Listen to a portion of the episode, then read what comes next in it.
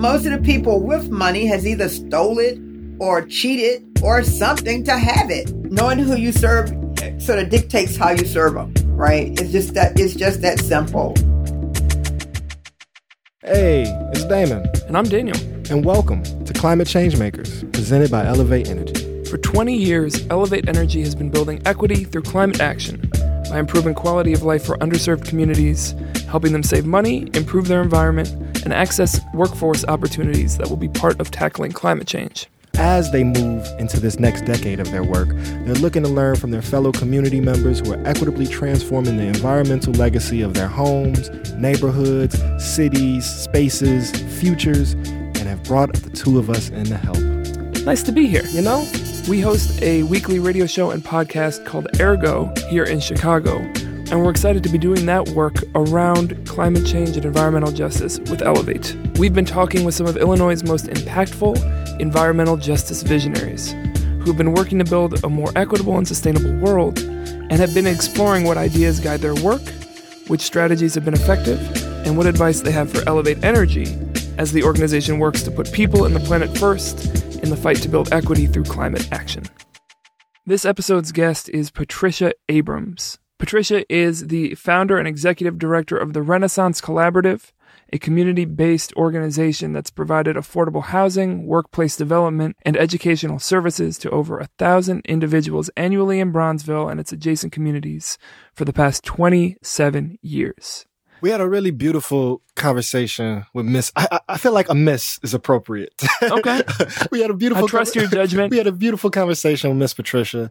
You know, really an intergenerational experience. We were able to talk about the last 30 to 40 years of how city politics, housing, energy work all intersect. Um, the ways that like folks in community must accept their reality in order to engage systems that harm people. And really what her central claim was, we need to value human beings. We need to value people. And the wisdom was really an honor to be able to soak in and capture. We started this conversation with Patricia with the same question that we've started all of our interviews. And that was, in this time, this moment, this season, how is the world treating her? And how is she treating the world?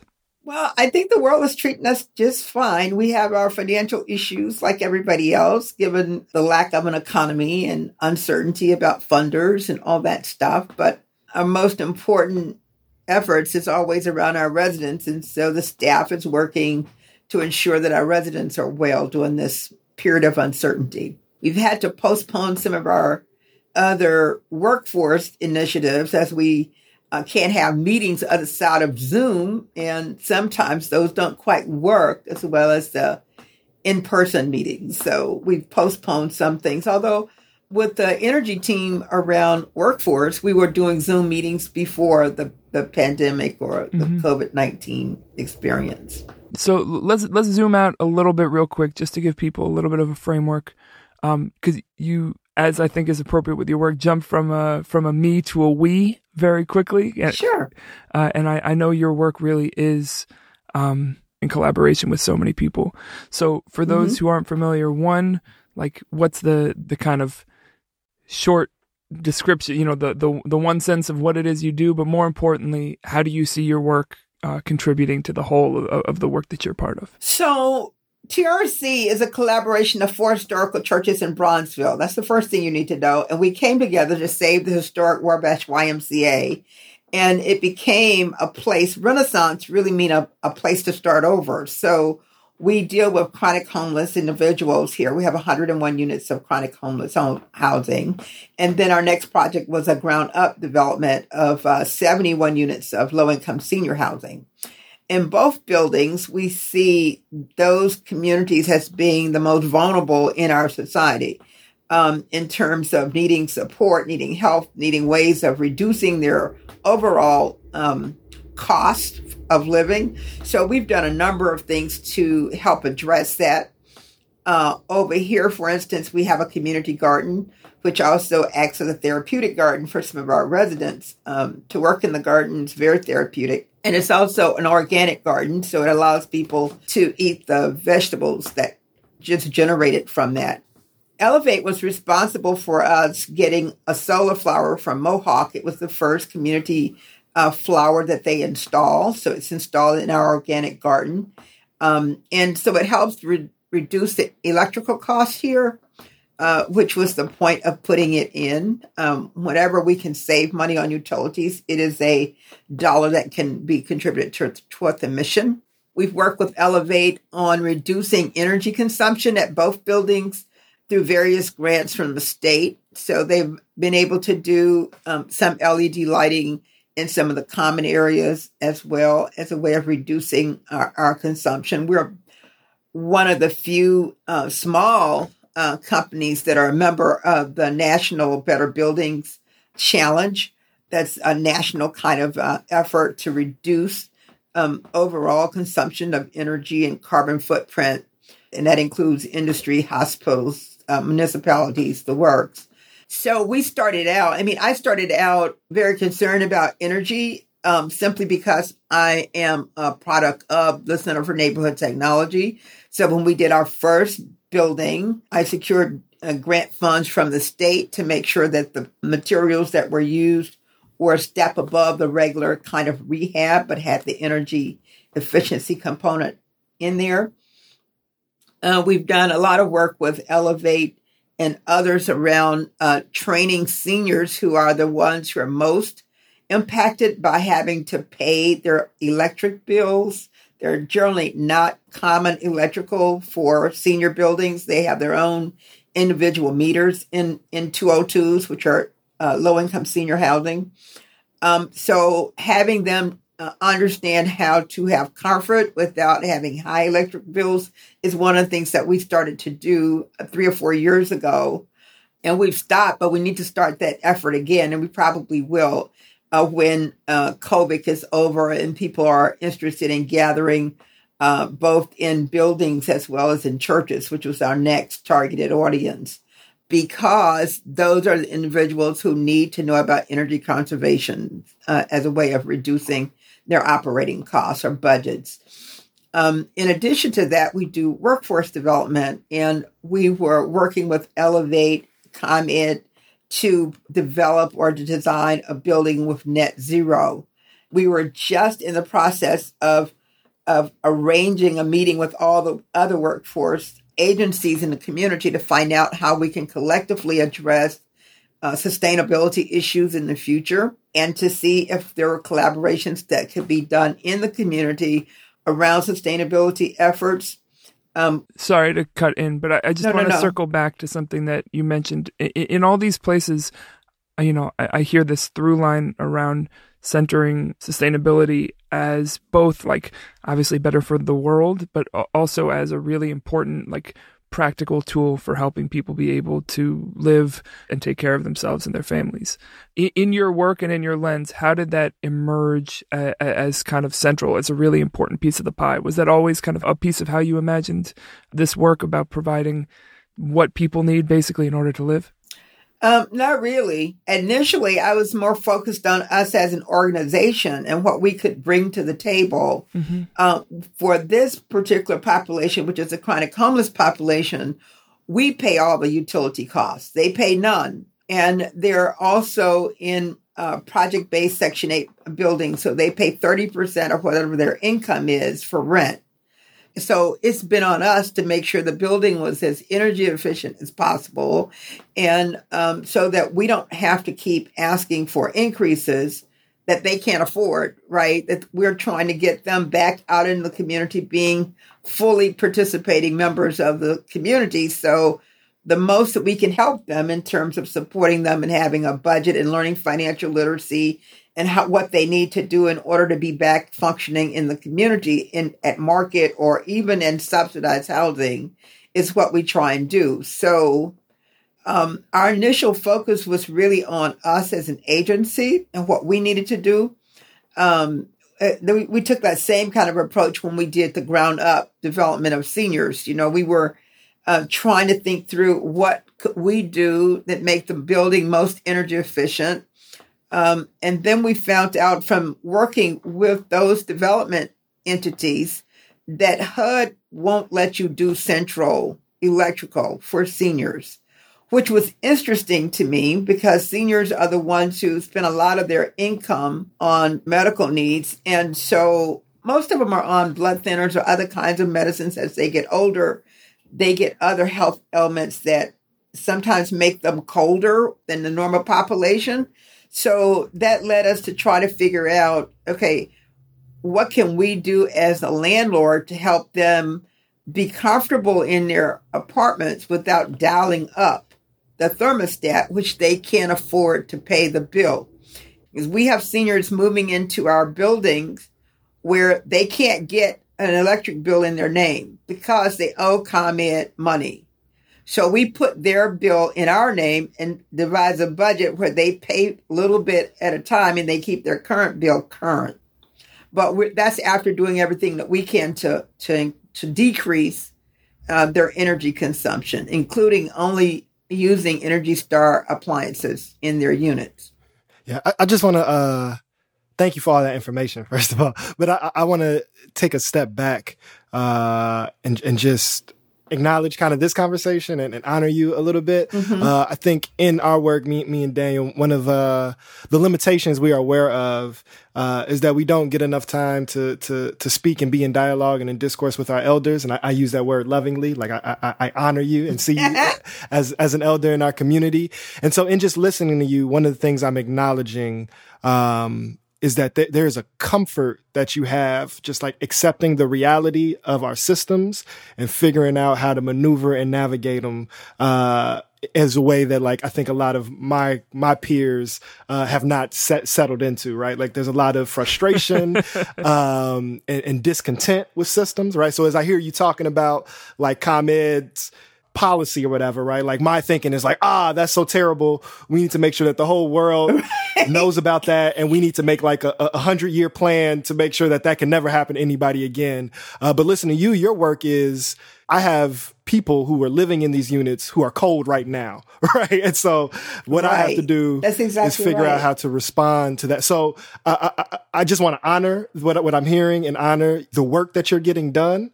Um, mm-hmm. and then ask you as somebody who's seeing these systems, you understand what HUD's talking about. I don't know nothing about what HUD's saying. You keep referencing the state and different agencies. I don't assume that you don't see the things that frustrate you, uh, but there's just a grace you have. Right. you're just moving through through the work. Um, so, can you kind of talk through that grace of moving through these large systems? that are not, in my opinion, really designed to take care of our people, but you are figuring out how to use their resources to take care of your people. Does that does that sound accurate? That's exactly right. I mean, when you don't make provisions for how do you house people, it doesn't work. So we're we're having this conversation about a model demonstration for intergenerational housing, and we get these banker types who who are quickly to point out that will never work. And I said, you know, I spent my entire life listening to naysayers about what won't work but if you if you live like that, there would never be a way of addressing community needs right now, right? Policy is sort of like I always tell people like religion. it takes a long time to get people to change their perspective. and so in the meantime, you have to acknowledge what the systems are and it, to no fault of their own. I mean, the people who work those systems are just pawns in the game. You know, they can try and be helpful, uh, but they can't really think about how they're going to change the system. That's not who they are as people. So I think you just learn to work with them and say, ask questions about what's possible. And they'll tell you, you know, if they think something is possible and say, yeah, we didn't even think about that or whatever, you know, so they're just people too. Uh, but they have a bunch of policies and structures that they are confined to live within, right? You just keep going. You can't be deterred by uh, that system is in place and it's a barrier. Okay, it's a barrier, but then what else is possible that you can go forward on? Yeah. No, I think da- Damon describing that, what you just described as grace, is a really beautiful way to think about it. Uh, I'm curious, was there an era of of you doing the work where that like okay, well, what are you gonna do? Wasn't uh, as um, what, what wasn't as tangible, wasn't at the fore. Basically, like, was there a period where like the frustration or the the the, the pushback was more central to you and how you approach the work? No, I mean when I did this building, I was coming from um, being the director at the Center for Neighborhood Technology, and at the center, we always thought about what might be possible, not what what's the cookie cutter approach. So one of the board members, when I left, said, "Well, at least you got good training because it's like whatever the barriers are, let's let's just confront them head on and keep going." You know, when I first did this building, I'd never done a building where you needed subsidy. I, would worked in real estate before uh, as a developer, but uh, for-profit developers don't experience half the problems of a nonprofit who's trying to provide affordable housing as a way of solving a community problem. So what I said up front to the board was you can't address this as a market in a, in the sense that people at the lower income scale don't have the money for you to just raise the rents when the cost of things go up. So you must work with government to be that arm of government providing for all the people of the city. And so you must never let the city forget that. That's the city's responsibility. Public or government responsibilities provide housing for all their people. And nonprofits are just a portion of that, you know, they they do part of it. Yeah. It, it, yeah, it seems that the city has forgotten. I think it's safe, I, I know, I think right? it's safe to say that's not at the top of their list or, or their minds. that's exactly right. I, I mean, but if you listen to the rhetoric, you wouldn't know that Yeah. because they're all saying that.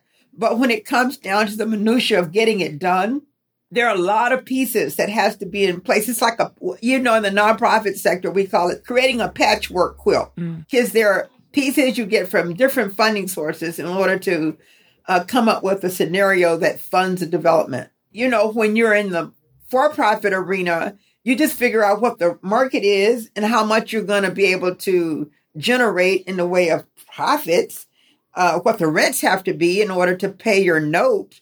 It's a different world because there are people who make a lot of money so they can afford what you develop. Then there are other people who makes hardly any money, uh, but they still need housing. So if that's the arena you decide to play in, uh, you just have to know that you're going to be struggling the entire way. And there was a lot of skepticism since we had never, you know, and the city even said it. We we'd never worked together as four churches to do a six flat, and we were trying to do this historic building with 101 units. And they kept saying, "You guys have no history in doing this." And I said, "You're going to make us jump through as many hoops if we have a six flat. We might as well have some units to show for it Go big. when yeah. we finish. So let's go for the hundred. Yeah. So before we go back to the the the ideas of it, I want to talk about the building in particular. So a few years back, I had the opportunity to produce an event. Uh, it was a block party for the Poetry Foundation that was uh, out front, and we used the inside of the building a little bit. Um, and even just in going and preparing and working with you and your staff and meeting and planning it, it's a really remarkable space. Uh, both in terms of the work that it does and what you're describing, but really just the way that it feels when you walk in. It has that. Um, I use sacred not necessarily in the religious way, but in that way of like it's set separate from the rest of the of everything around it, and set separate from the way that it feels when you walk into you know an office building or an administrative building. What was your experience the first time you walked into that building, and when was that? That's a long journey. I mean, I actually started this journey with this building in 92 and issued, we issued an invitation to all the churches in the area to join us, St. Thomas next door. Um, St. Thomas had acquired this building in 84 when the Y decided to close the building. The Y gave it to the church for a dollar, but they had sold the rights to the building for, so that people were coming in and stripping it of everything. So we thought we were going to be able to do a shelter in the community. We weren't. When we figured out how much the city was going to require of us to get it in a point at a point where we could use it as a shelter, we decided to just close it up and go for the full amount to restore the building completely. But it was an interesting journey because between 91 and say 96, 97, we spent the time as four churches really thinking about who would we serve, who could who could we most impact in this community by serving what population.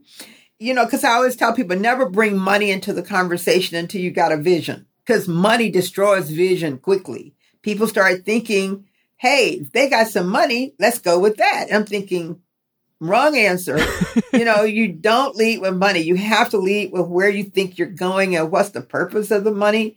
In the meantime, I met a lot of people, if they were like 55 and older, they learned to swim in this building because this was the only building in the city that where they could swim. This was the first people of color building in the Midwest. And when we first decided to save the building, CNN did a story and it was aired nationally, apparently. So this Native American man from Alaska called and said he had seen the piece on CNN and he actually lived in the building when he was in Chicago and he was so happy that people were going to try and save it. And so you when you when you have those experiences with people that was my charge. The person who was trying to put the pieces together to save the building. So I've been on this journey about this building for a very long time. As men say, probably over half of my work life has been saving this building, recreating what was.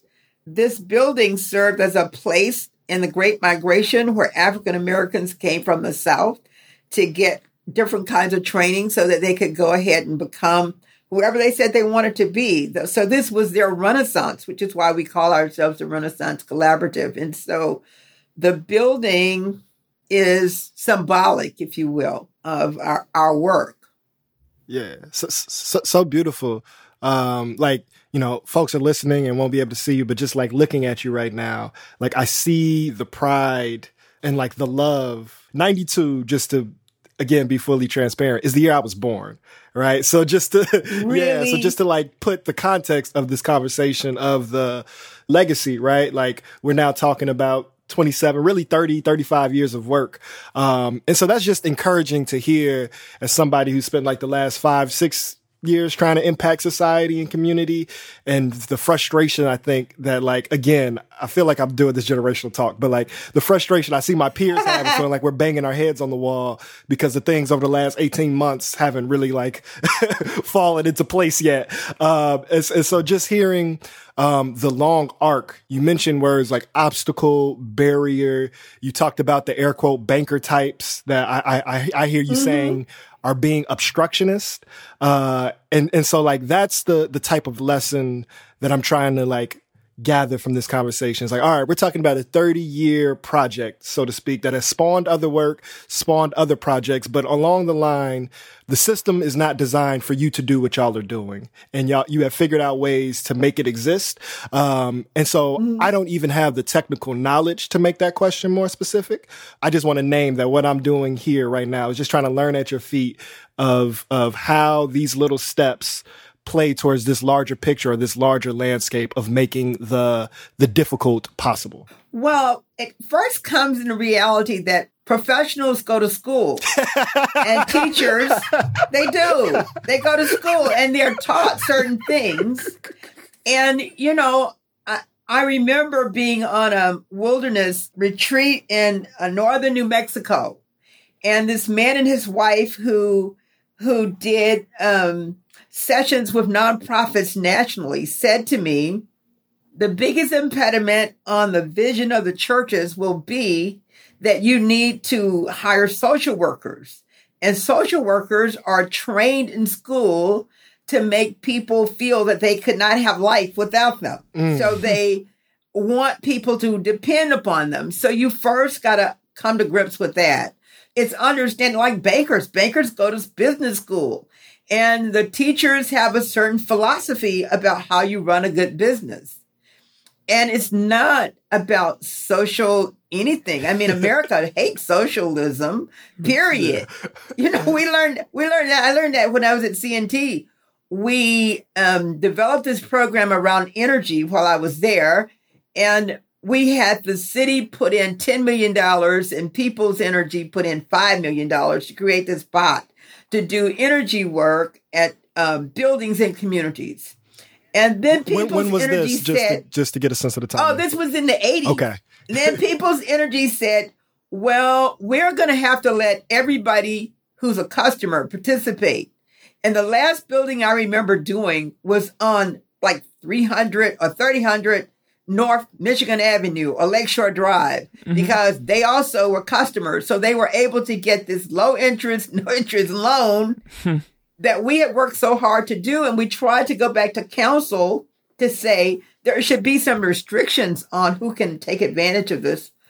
And council said, wait a minute, we're not socialists. We can't tell people what to do.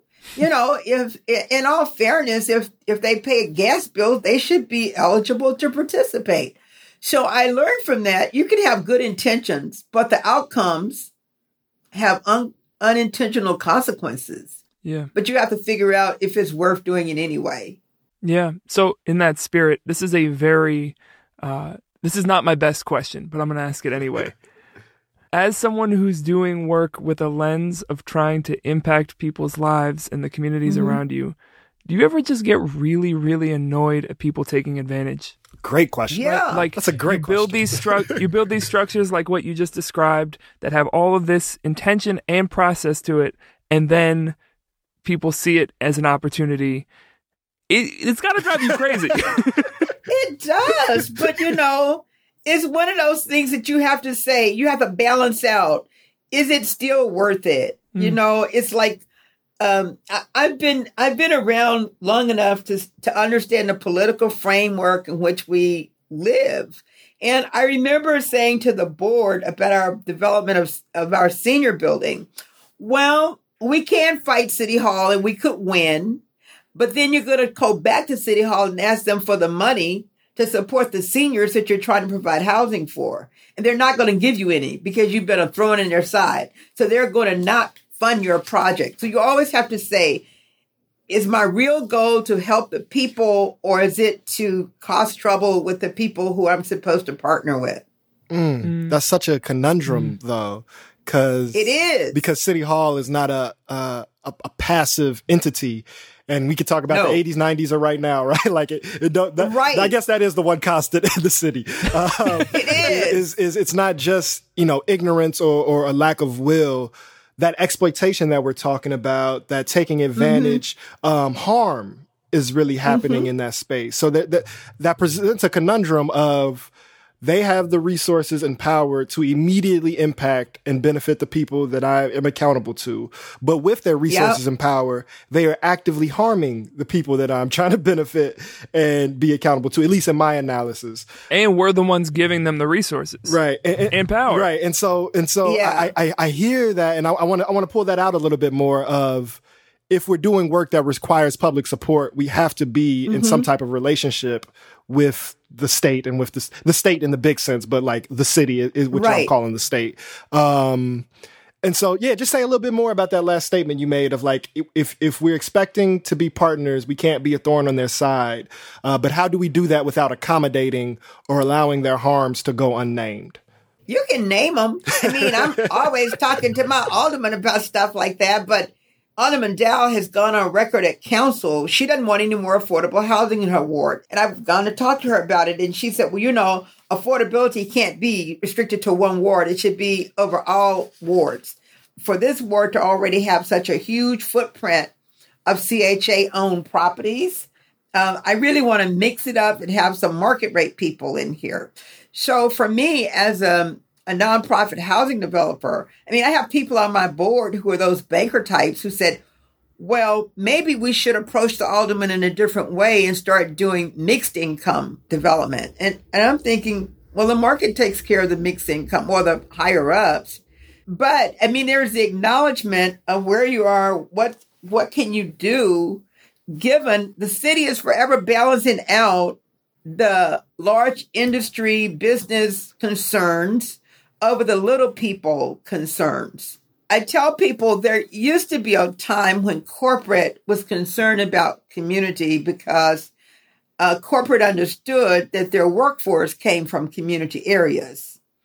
Um, that changed when we became a World Wide Web, where corporate could give less than a two hoots about who the community is because they have community all over the world. They don't really think in terms of who are people in the community that needs the support of corporate. But there used to be a gathering back in the 70s and early 80s, there used to be a, a meeting that happened between corporate and community nonprofits to talk about the city, the civic responsibility of corporate as it related to the city's growth and development. That went out a long time ago. Companies start buying out other companies, and it's more of a global kind of issue. And, you know, nobody really seemed to care about what's happening in the communities. And I could imagine, you know, they're less accountable to their workforce because if they need it, they can get a workforce in another country where there aren't that kinds of restrictions on them extract. That's exactly right. And they then they'll move jobs to other places in the world where they don't have to participate and still make money because it's you know back then at least it was a dialogue and people cared about workforce and people and we've gone from that all I mean all the way from that to I'm only concerned about my shareholders and their rights and how much money my shareholders earn. So so we got some some some really great and substantial threads going right now, and I want to try to like collide some of those threads into a really big question. Is, that okay? Sure. All right. So I, I hear us talking about housing as a need, right? And everyone needs shelter, and how our systems and how local markets are not adequately providing that. We're also talking about like energy sustainability. Um, just right now, we started talking about like the labor market a little bit and like multinational right. corporate power and the ability for capital mm-hmm. to travel. Um, and so, you know, you are of power in the city. You, you, you are a part of, and you have a board, you have an institution, you have an organization, um, that is working to, to meet these needs. Um, in your space, whether we're talking about energy, whether we're talking about housing, whether we're talking about community, where does capitalism as a system and like naming that structure uh, come into play. Because as I hear all these things, it sounds like we're talking about capitalism is destroying the world and people. Um, and to be mm-hmm. a little bit honest, what I think the critique of nonprofit spaces has been in general is that they they can function as a, a PR arm of capital um, that mm-hmm. will not challenge these destructive forces, but instead accommodate for them uh, or, or allow things to kind of like massage over. And I hear you kind of like trifling with some of that. So I'm, I'm going to ask the big question of like, where does capitalism come in in your conversations? He dropped the C word. I think, I think it always has to come in because that's the economy that we find ourselves in. But we have to be more um, innovative about what you do about that. I mean, the homeless populations could be trained to be your labor market to repair and to fix up some of these um, homes in an energy efficient manner and it becomes their home as opposed to the homeless situation keeps getting bigger and bigger. And now they're having, you know, big conglomerates again buying up real estate in bulk. And they're one the ones who are getting the breaks, and the people aren't thinking about it from um, a human perspective in terms of human capital, what's needed um, they're spending the money. It's just that they're doing it in so-called big chunks. It's sort of like when the PPP started. I mean, the big banks gobbled up all the money for their uh, multinational, multi-million dollar corporate clients. And they didn't think about the little people. Well, it's the little people who are going to hurt the most. And it's just a different lens in terms of how you see stuff. When we start talking about the workforce program, we've definitely been focused on construction because construction is a way for people with limited education to earn a decent wage, you know? So I think there is a way of dealing with capitalism, which is the system we find ourselves in, and resolving some of the, the issues. But I think it requires a much more comprehensive look and see. I mean, people keep asking me now, what's going to be different after COVID 19? Are you going to be able to get African Americans to eat better or to do this better or have better medical. You know what I'm thinking? Those are systems that are in place. Like I heard the guy this morning talking about how the hospitals were uh, paid less on the south side than they're paid for the same procedure on the north side. And I said, well, hell, who doesn't know that? they, the CHA has always uh, paid people on the north side for housing more than they have people on the south side.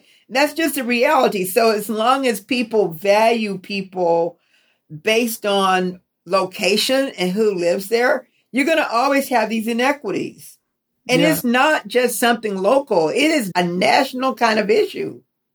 One of the things, so a friend of ours who's been on the show, Tonika Lewis Johnson, who's done the Folded Map Project, uh, she recently shared like a series of maps of the city Mhm. that are kind of like color coded for, and each one is for a different disparity, basically. Right. But in all of these, you could just use the same map, right? Like the, the lines of Right. it. we That's could save so right. much money on printing costs. yeah. if we Yeah. could just Color use the same map. Exactly. Like the same map. And, and you can, you know, it is part of the uniqueness, but also why Chicago is important is because it's this microcosm of the way that we empower inequality, basically, It's true. along all these lines. Yeah.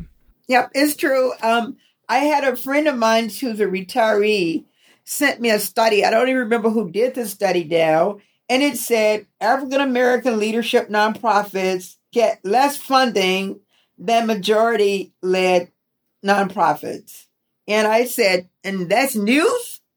I did that when I was at the center in the 80s. In the and I said, nothing changed. In the in those 30 some nothing changed. So why would this be new to me? Do you know what I mean? It's like as a senior used to say to me, it's the same old soup warmed over. Yeah. Yeah. so so I, I hear you saying so much is the same right like if we look at these last 30 40 years uh the structures that were embedded have sustained themselves have grown have perpetuated and so we see these outcomes we see these disparities we see these policies and processes um that feels like they're stuck in time right like we can go Yeah. and look and when people are using dial-up internet or using house kitchen phones right and like the same things were, were, were, were matriculating. Uh, but however, there has been a major change in our environment and in some of the results, uh, particularly around the understanding of the looming threat of climate change. So, as somebody who's been working in the energy field, if we want to call it that, for you know mm-hmm. longer than I've been alive, and it's been connected to this very micro focus of like housing and residency. There's now this like new discourse around climate, around energy, uh, that's really framed as like a youth thing because it's like, oh, elder generations don't care or it does not affect them, and this is something that's about to be a catastrophe in 40 years. So now like teenagers and the young 20 somethings that ain't got no real job yet are like really upset and, and and making their voice heard. And that's usually like how the conversation is like framed. Uh, but you have a very interesting position because you've been there, you've been here doing the work, and you've been able to see this discourse kind of like evolve and change. And I'm sure every four or five years there's a new 60 minute story that like people start freaking out about, you know, but but there's a mm-hmm. consistency that you have. So I'm interested in your perspective as we're right now talking about energy in a global sense. How has that affected your work or perspective? I, I think it's really the same. I'm a member of the Episcopal Church, and several, maybe decades ago now, um, there was this interest in being involved in economic environmental justice. And I said, I don't see how I can in, join this uh, women's group around environmental justice when the corporate presidents of some of these major corporations are dumping on people of color in different parts of the world. So it's not like we see ourselves connected to our brothers abroad. We just see, you know, this is good for America. So we're going to ship our garbage somewhere. We're going to do this. We're going and, you know, it, there was no concern about water contamination in other parts of the world. It was more about we're deciding we're going to participate in an environmental agenda, but the environmental agenda was we need to plant trees, we need to stop using styrofoam, we need to do, I mean, it was things that might help America, but it wasn't like the real environmental justice or injustices were, were happening abroad. I worked on a project when I was at the center for a, a community that was out in the southeast side of Chicago. And it was so polluted that I just thought the government should have been ashamed of themselves for putting people there to live because grass wouldn't even grow there. And the only thing the people thought was a win, which really got on my nerves, and rather than demanding that the government move them, they got a health center so that they could get their kids to, to health facility when they had an asthma outbreak or something and the child wouldn't die. I mean, that, that I guess is important, but it didn't really address the issue you know, and it was like, okay, these people are poor. And so it's the same thing of how people in America treat global people, right? It, it's not affecting us. So why do you care that it's affecting them? Again, it's our bottom line that we're, we are concerned about. And so, um, I just couldn't join that group because I just thought they were intentionally being limited in their scope.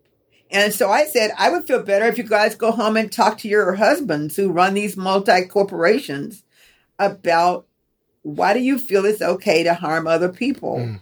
Mm.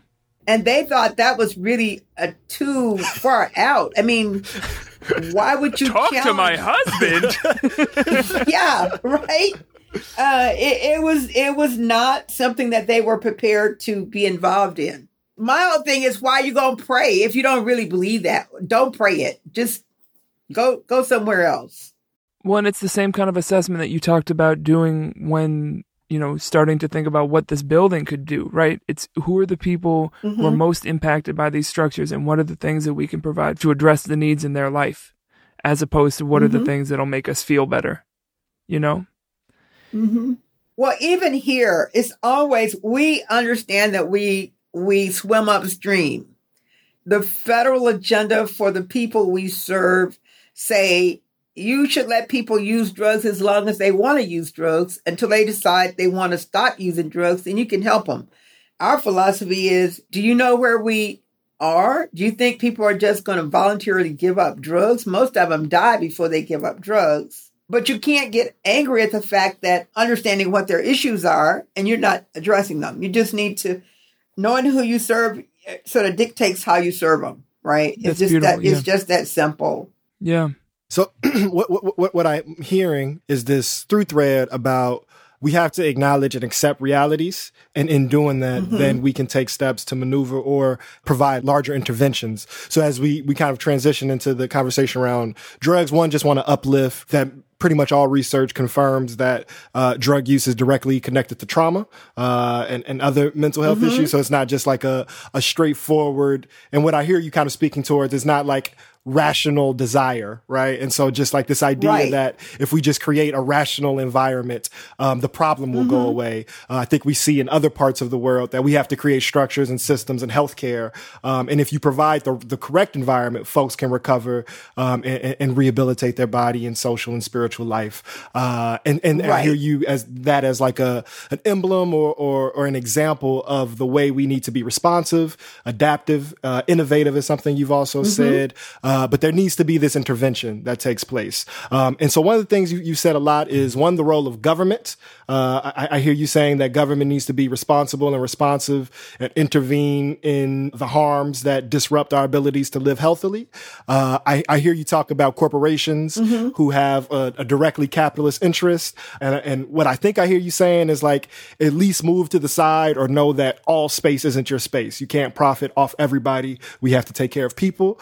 But then there's this third element that's kind of in, in, in your world that you've mentioned. Um, and that's the church. And so I, I want to mm-hmm. bring that in briefly because um, what I can take from your example is what you're saying is that spiritual, community based, faith based organizations and institutions also have a responsibility to be addressing the housing of our people, to be addressing mm-hmm. what's happening to the planet, right? If we believe that this is God's earth, then we have a responsibility mm-hmm. to maintain it.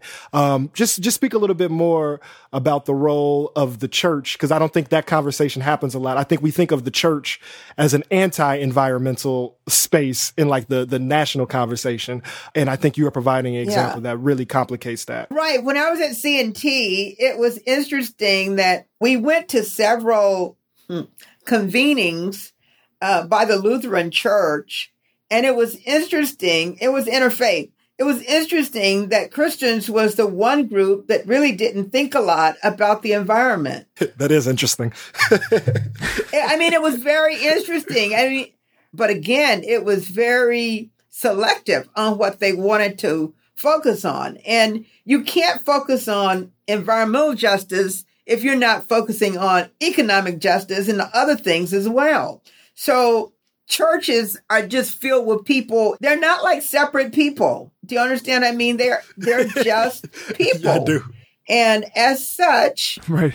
yeah, as such, they pick and choose what parts of environmental stuff that they want to be involved in. So as we're as we're winding down, I want to we've we've kind of just been like mining for wisdom through this conversation and, and, perspective from someone who's been doing this for a much longer and in, in this really impactful way. But what we've been asking everybody through this series, whether it's for Elevate or just for other people kind of in that space, what are the lessons, advice, or guidance that you want them to hear as they continue to rethink uh, how to do their work more effectively to serve the needs of the people in their community? I think, first of all, people have got to value people, and that includes corporate. The value that we place on humans have got to increase. I think that requires a lot of patience. Nothing that people have done in the past, you know, based on this country's history, is going to say that that's going to just automatically change. And, you know, I listened to this thought today about, and everybody is saying it, we're all in this together. But that doesn't mean people have stopped valuing people based on their economic standings or status, right? So I think we have to place much more emphasis on the human element. And that just required different kind of way of thinking about things because humans ultimately is responsible for capitalism and the bottom line but you you have to value the human beings who are doing the work and you know, I think about when the labor movement first started and what was going on then. I think it's getting real close to that now where people think more about the bottom line and they do the workers who are creating that bottom line. Yeah. When our churches came together, it was recognizing that people who were homeless and were ex ex offenders or drug users have had a break in their spiritual journey. So they were not just poor, they were po because they had no spirit. Their hmm. spirit had been injured.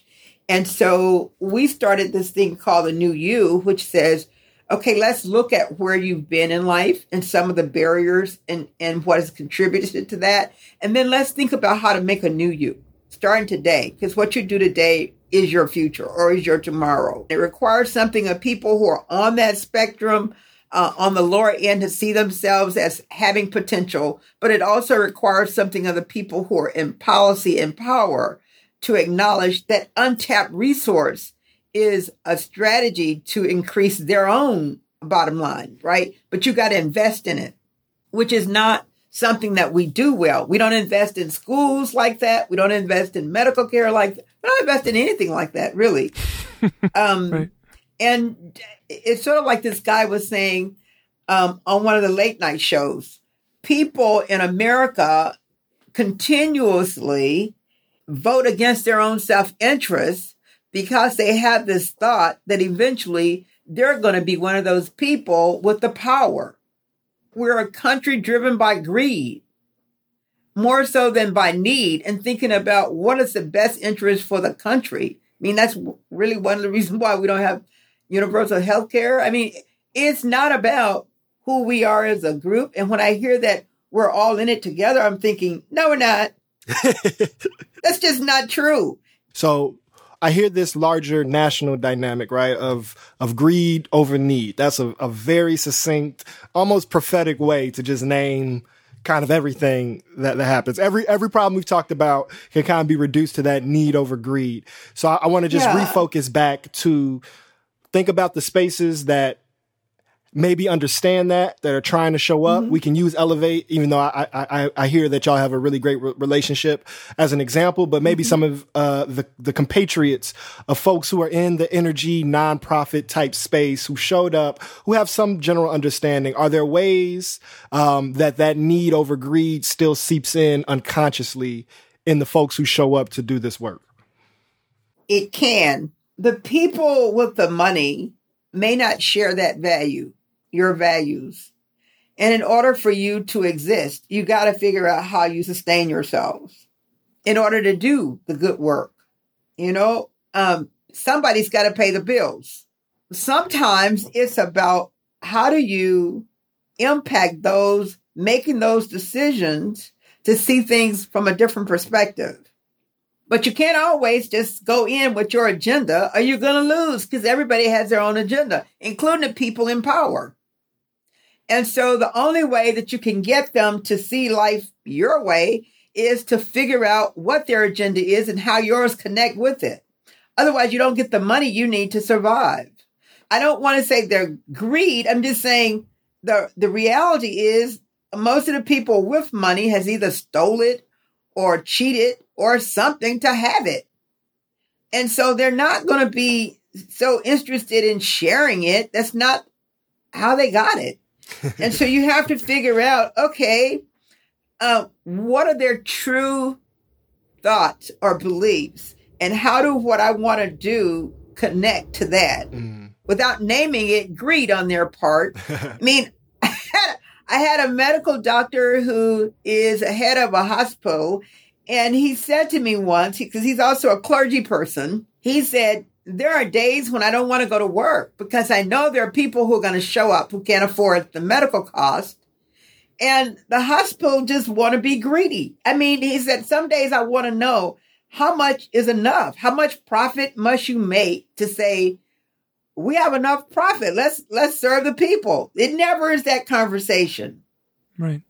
It's just not, you know? And so I'm saying that's a part of the capitalistic system that everybody feels like they need more and they may die tonight, but they still want more because they're never sure what might happen that may require they need more or have more. I, I don't know. I mean, I just sort of look at things differently by saying, well, you might die tonight. So what would you need more of?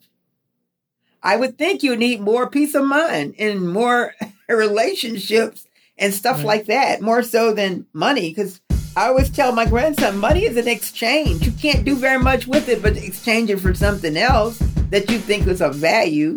So, how do we value people? Wow, what a talk with Patricia Abrams. Whew, I feel fed. I'm grateful to Elevate for this partnership.